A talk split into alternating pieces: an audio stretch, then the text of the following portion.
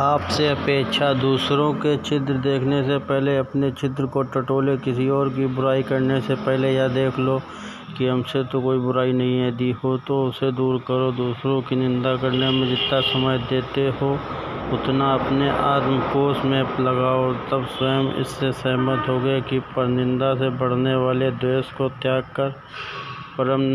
परमानंद प्राप्ति की ओर बढ़ रहे हो संसार को जीतने की इच्छा करने वाले मनुष्य से पहले अपने को जीतने की चेष्टा करें यदि तुम ऐसा कर सके तो तुम्हारे विश्व विजेता बनने का स्वप्न पूरा होकर रहेगा ये तुम अपने ज्ञानेन्द्रियों रूप से संसार को सब प्राणियों को अपने संकेत पर चला सकोगे संसार का कोई भी जीव तुम्हारा विरोधी नहीं रहेगा